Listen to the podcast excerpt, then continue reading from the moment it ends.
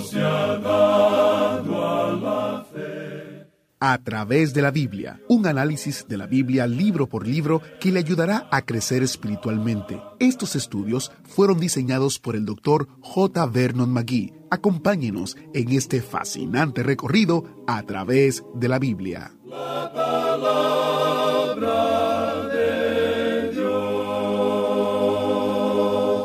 Desde un inocente niño pastor a un fuerte y robusto hombre de Dios. Esa es la transición que vemos que hace David a medida que continuamos nuestro viaje a través del primer libro de Samuel. Con gran gusto y mucha alegría estamos reunidos otra vez para estudiar las Sagradas Escrituras. Bienvenidos a su programa a través de la Biblia. Soy su anfitrión Heiel Ortiz y le invito para que abra o encienda su Biblia en el primer libro de Samuel, capítulo 25, versículo 4. Estamos muy agradecidos a Dios por los fieles oyentes que oran y aportan las finanzas para que el autobús bíblico siga avanzando en su vecindario, en las comunidades y ciudades de todo el mundo. Es un privilegio que se asocie con nosotros. Así que, de parte de todo el equipo internacional de A través de la Biblia, gracias, muchas gracias. Ahora oremos para iniciar y pasarle los micrófonos al maestro Samuel Montoya, quien nos dirigirá en este tiempo durante el estudio de la palabra del Señor. Padre eterno, gracias te damos porque tu palabra nos enseña que tú eres un Dios que nos procesas, no nos dejas igual que como nos encontraste, sino que nos llevas a la estatura del varón perfecto que es Cristo. Te pedimos que uses el estudio de tu palabra para moldear nuestra mente y nuestro corazón y para darte a conocer a aquellos que aún no han venido a ti. En el nombre de Jesús te lo pedimos. Amén. Ahora iniciamos nuestro recorrido bíblico de hoy con las enseñanzas del Dr. Magui en la voz de nuestro hermano Samuel Montoya. Continuamos hoy estudiando el capítulo 25 del primer libro de Samuel que comenzamos en nuestro programa anterior. Y estábamos haciendo una apreciación de David. Decíamos que David es uno de los hombres sobresalientes en las Escrituras, que conocerlo es amarlo. No conocemos a ningún hombre que manifieste tal nobleza de carácter. Ahora, en lugar de mirar a Betsabé y el pecado de David, quisiéramos que usted vea otra cosa. No quisiéramos que usted mire el encuentro entre David y Goliat, ni que vea los logros heroicos de David, tampoco que analice la amistad entre David y Jonatán. Deseamos más bien que usted vea en este capítulo la historia sencilla, muy sencilla de su vida. Revela el nicho más íntimo de su alma. Es una historia en cuanto a David y Abigail y revela en realidad cuán humano era David. Parece que no toda la descendencia de Caleb resultó ser muy buena, como lo comprueba este hombre Nabal. El nombre Nabal significa necio. Ahora no sabemos cómo recibió ese nombre, pero en verdad vivía en conformidad con ese nombre. Nabal, pues, era necio, aunque era rico. Parece que no tenía ninguna honradez y que era un borracho brutal. Era malo, pero tenía una esposa bella e inteligente. Es una rara combinación la que encontramos aquí, pero es una combinación que da gusto. La pregunta es, ¿cómo consiguió este hombre Nabal tal joya como esposa? El doctor McConkie llama a la historia de Nabal y Abigail la historia de la bella y la bestia. Francamente, creemos que los padres de esta joven arreglaron el casamiento. Fueron influenciados por las riquezas de este hombre y fue un caso de la belleza siendo vendida por oro. O como diríamos hoy, el tráfico en almas humanas. Alguien dirá, ¿cuán terrible es eso? Sí, amigo oyente, es terrible. Pero sucede todo el tiempo, aún en nuestra cultura contemporánea. Ahora, por eso no deja de ser una cosa terrible, claro está. Continuemos pues leyendo los versículos 4 y 5 de este capítulo 25 del primer libro de Samuel. Y oyó David en el desierto que Nabal esquilaba sus ovejas. Entonces envió David diez jóvenes y les dijo, Subid a Carmel e id a Nabal y saludadle en mi nombre. David había estado protegiendo a Nabal. Tenía con él un ejército bastante grande y aunque pudo haber robado a este hombre y llevarse sus ovejas para alimentarse, no lo hizo así. En lugar de eso, protegió a las ovejas de Nabal de los ladrones y los merodeadores. Hizo muchas cosas para ayudar a Nabal. Ahora David necesita comida y por tanto envía a sus jóvenes para que pidan ayuda.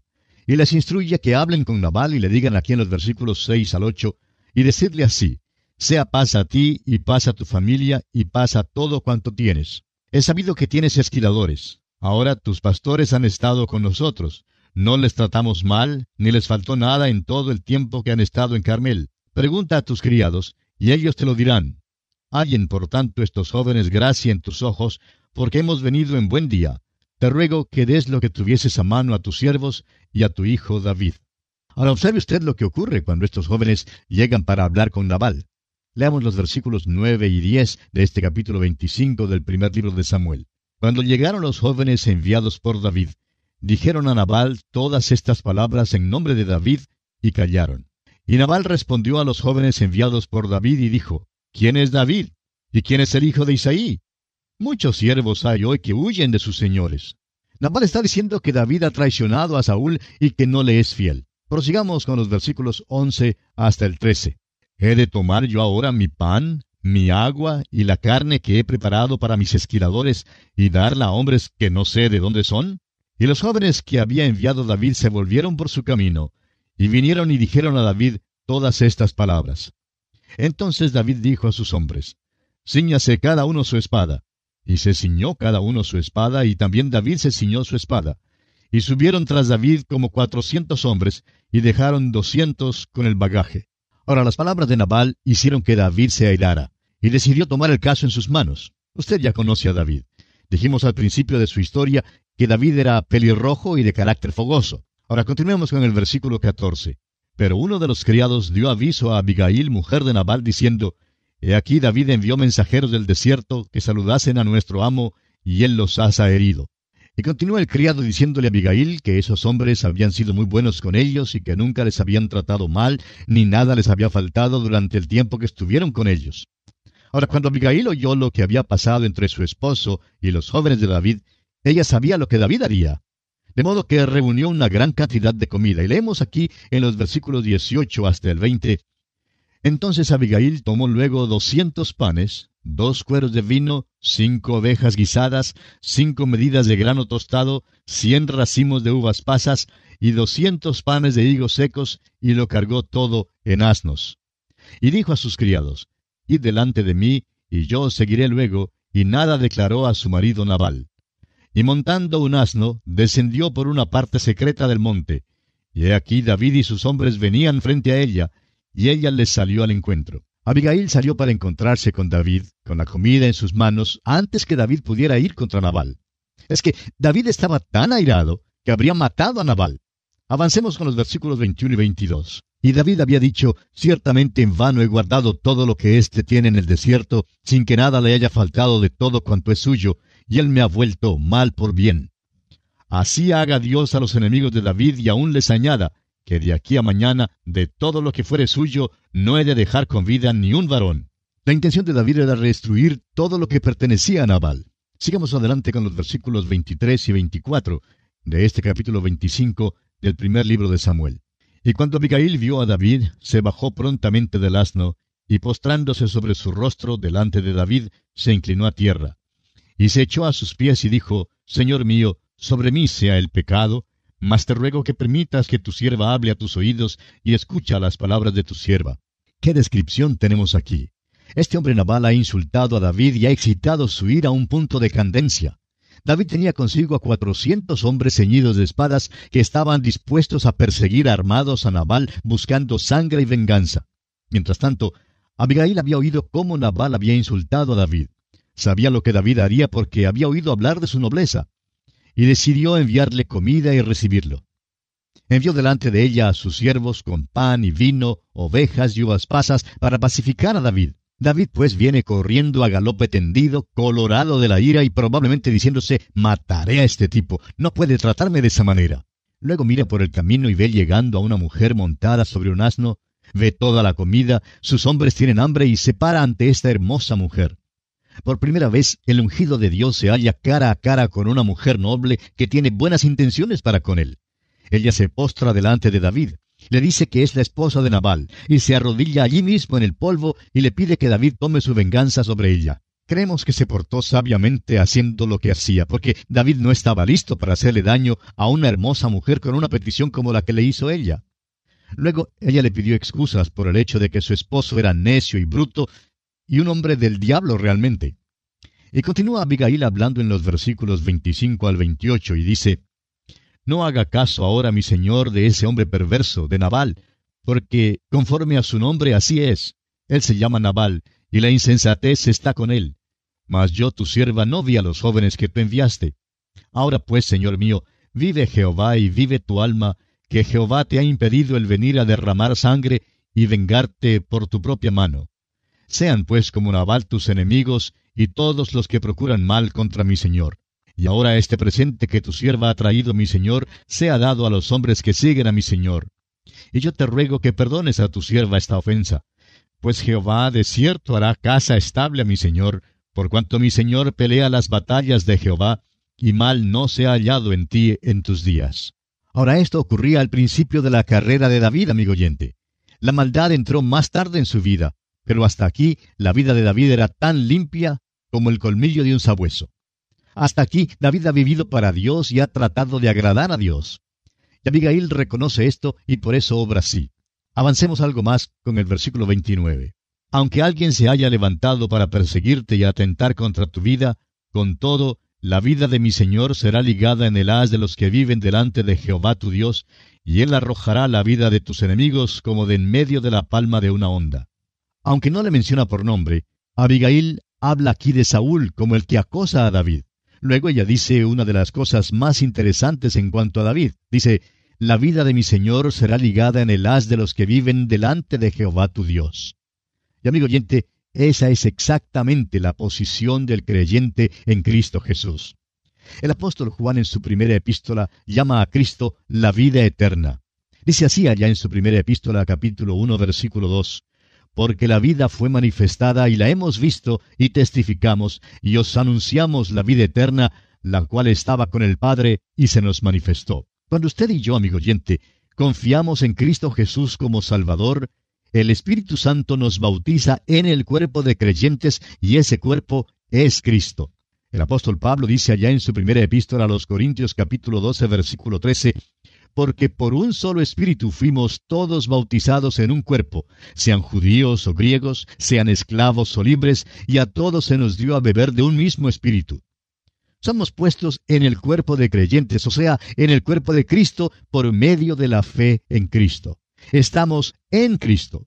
En su carta a los romanos, el apóstol dice allá en el capítulo 8, versículo 1, Ahora pues, ninguna condenación hay para los que están en Cristo Jesús, los que no andan conforme a la carne, sino conforme al Espíritu.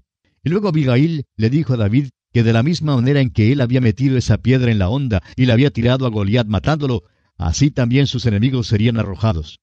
Y él arrojará la vida de tus enemigos como de en medio de la palma de una onda. Fue lo que ella dijo. David sabía todo en cuanto a las ondas, y era muy conocido en todo Israel lo que él había hecho cuando mató al gigante Goliat. David sabía exactamente de lo que ella estaba hablando.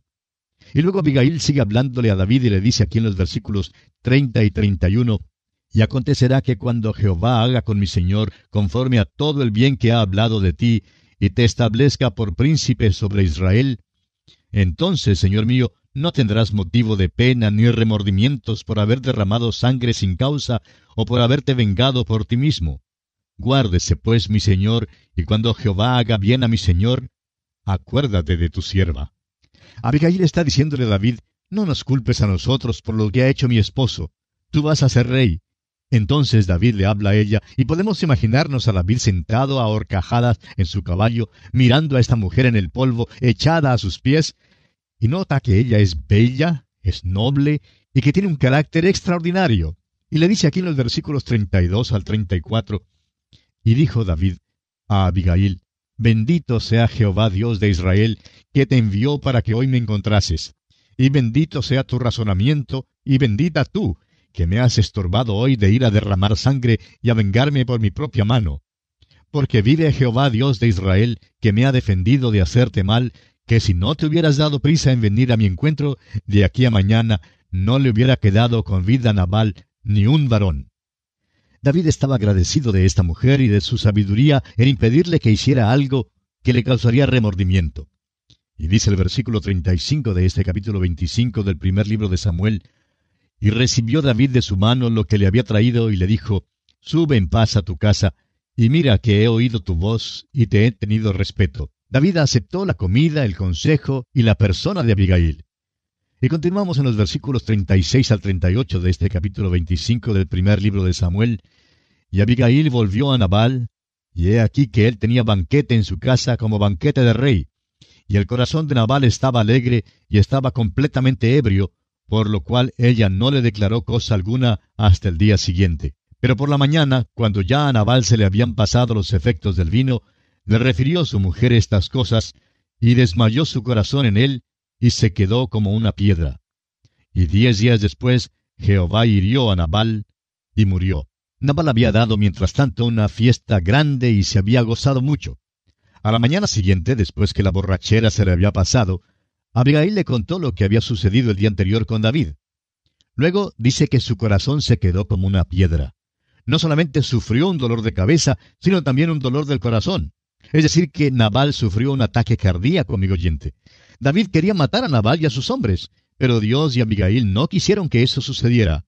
Dios intervino en el tiempo debido. Ahora, ¿qué hará David? Hay una viuda bella que vive en el desierto de Parán. Ella es la única mujer que le ha servido de bendición.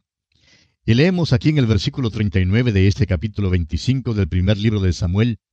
Luego que David oyó que Nabal había muerto, dijo, Bendito sea Jehová, que juzgó la causa de mi afrenta recibida de mano de Nabal, y ha preservado del mal a su siervo, y Jehová ha vuelto la maldad de Nabal sobre su propia cabeza. Después envió David a hablar con Abigail para tomarla por su mujer. Cuando David oyó que Nabal había muerto, su deseo inmediato fue hacer que Abigail fuera su esposa. Cuando ella se había encontrado con él en el camino, ella le había suplicado diciendo, Cuando Jehová haga bien a mi señor, acuérdate de tu sierva. Pues bien, a David no le fue posible olvidarse de ella. ¿Y sabe por qué, amigo oyente? Porque ella había apelado a sus más nobles sentimientos. Le había aconsejado bien y él sabía que ella tenía la razón. Él sabía que le amaba. Y creemos que lo que aquí tenemos es un caso de amor a primera vista. David también reconoció la mano de Dios. Dios puede usar la hermosura. Ese día en el camino le agradeció su buen consejo. Y cuando Nabal murió, David pidió que ella fuera su esposa y ella consintió. Este ahora es el principio de la vida de David como soldado robusto. También marca otro aspecto de la vida de David. Algo más que Dios no aprobó tuvo lugar. Este no es el motivo por el cual David fue un varón conforme al corazón de Dios. Leamos los versículos 43 y 44 de este capítulo 25 del primer libro de Samuel.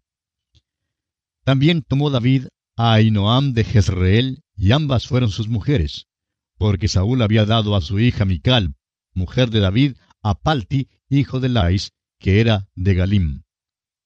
Esto fue el principio de una vida de pecado. El pecado entró en la vida de David, amigo oyente. Era un hombre robusto y vivía una vida vigorosa, pero un día llegó a ser asesino. David era un varón conforme al corazón de Dios, pero eso no le impidió pecar. Y Dios dijo a David, no te permitiré hacer lo único que en verdad quieres hacer, y es construir el templo. Cuando David pecó, Dios puso el latigazo sobre su espalda y nunca jamás se lo quitó. Y así, amigo oyente, concluimos nuestro estudio de este capítulo 25 del primer libro de Samuel. Llegamos ahora al capítulo 26. Comencemos pues leyendo los primeros dos versículos de este capítulo 26 del primer libro de Samuel. Vinieron los cifeos a Saúl en Gabá diciendo, ¿No está David escondido en el collado de Aquila al oriente del desierto? Saúl entonces se levantó y descendió al desierto de Sif, llevando consigo tres mil hombres escogidos de Israel para buscar a David en el desierto de Sif. Aquí Saúl sale en otra campaña, otra cruzada para tratar de matar a David. Y aquí tiene usted lo que pasó. David huyó al desierto y Saúl fue en busca de él. David conocía el desierto, pero Saúl no lo conocía. David era un gran soldado y conocía el terreno. Eso le ayudó a ser un jefe diestro.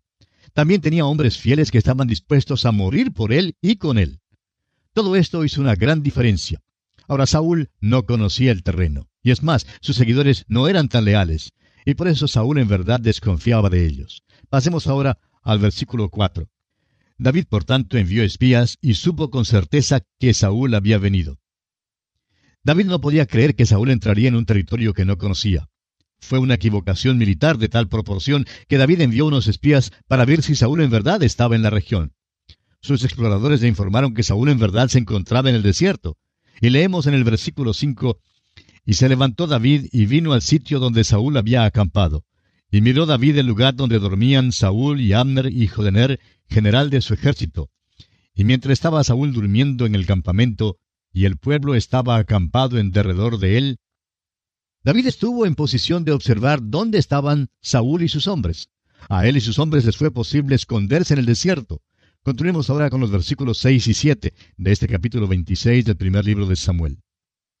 Entonces David dijo a Ahimelech Eteo y a Abisai, hijo de Sarvia, hermano de Joab, ¿Quién descenderá conmigo a Saúl en el campamento? Y dijo Abisai, Yo descenderé contigo. David pues y Abisai fueron de noche al ejército, y he aquí que Saúl estaba tendido durmiendo en el campamento, y su lanza clavada en tierra a su cabecera, y Abner y el ejército estaban tendidos alrededor de él. David y Abisai entraron en el campamento de Saúl y le pasaron revista. Saúl estaba dormido en una trinchera rodeado de sus hombres. A la cabecera de su cama estaba clavada su lanza en la tierra. Y dice el versículo ocho, Entonces dijo Abisai a David, Hoy ha entregado Dios a tu enemigo en tu mano.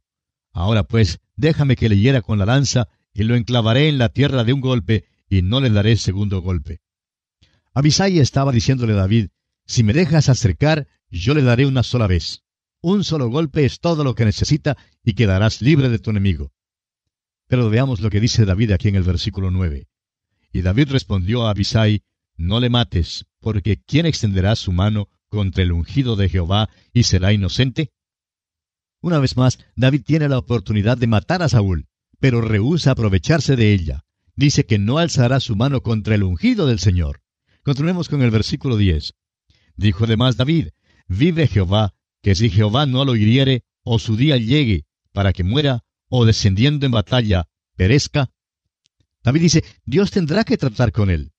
David actúa sobre el principio que se encuentra ya en la carta a los Hebreos capítulo 10, versículo 30, donde dice, Mía es la venganza, yo daré el pago, dice el Señor. Y continúa David hablando en los versículos 11 y 12 y dice, Guárdeme Jehová de extender mi mano contra el ungido de Jehová. Pero toma ahora la lanza que está a su cabecera y la vasija de agua, y vámonos. Se llevó pues David la lanza y la vasija de agua de la cabecera de Saúl, y se fueron. Y no hubo nadie que viese, ni entendiese, ni velase, pues todos dormían, porque un profundo sueño enviado de Jehová había caído sobre ellos. Ahora lo que hizo David no fue difícil. Tomó la lanza y la vasija de agua de Saúl, y nadie se despertó porque el Señor había causado que un profundo sueño cayera sobre Saúl y sus hombres. Y bien, aquí vamos a detenernos, amigo oyente, por el día de hoy, porque nuestro tiempo ha llegado a su fin. Continuaremos, Dios mediante, en nuestro próximo programa. Hasta entonces, pues, que Dios le bendiga ricamente. ¿Fue de ayuda para usted el estudio de hoy? ¿Desea enviarnos algún comentario de lo que ha estado escuchando? Entonces escríbanos, no espere más. Nuestro correo electrónico es atv@transmundial.org. atv@transmundial.org. Si desea recibir las notas y bosquejos de lo que estamos estudiando, suscríbase gratis en nuestra página en internet a través de la Biblia.org barra notas. A través de la Biblia.org barra notas.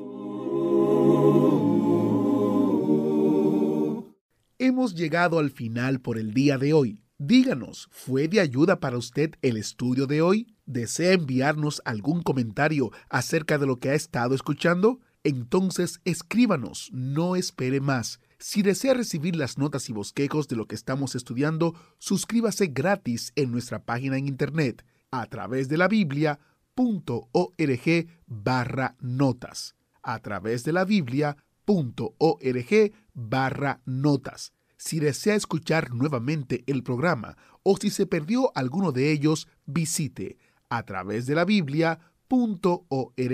Repito, a través de la Biblia.org o escriba al correo electrónico atv@transmundial.org. atv@transmundial.org. A través de la Biblia.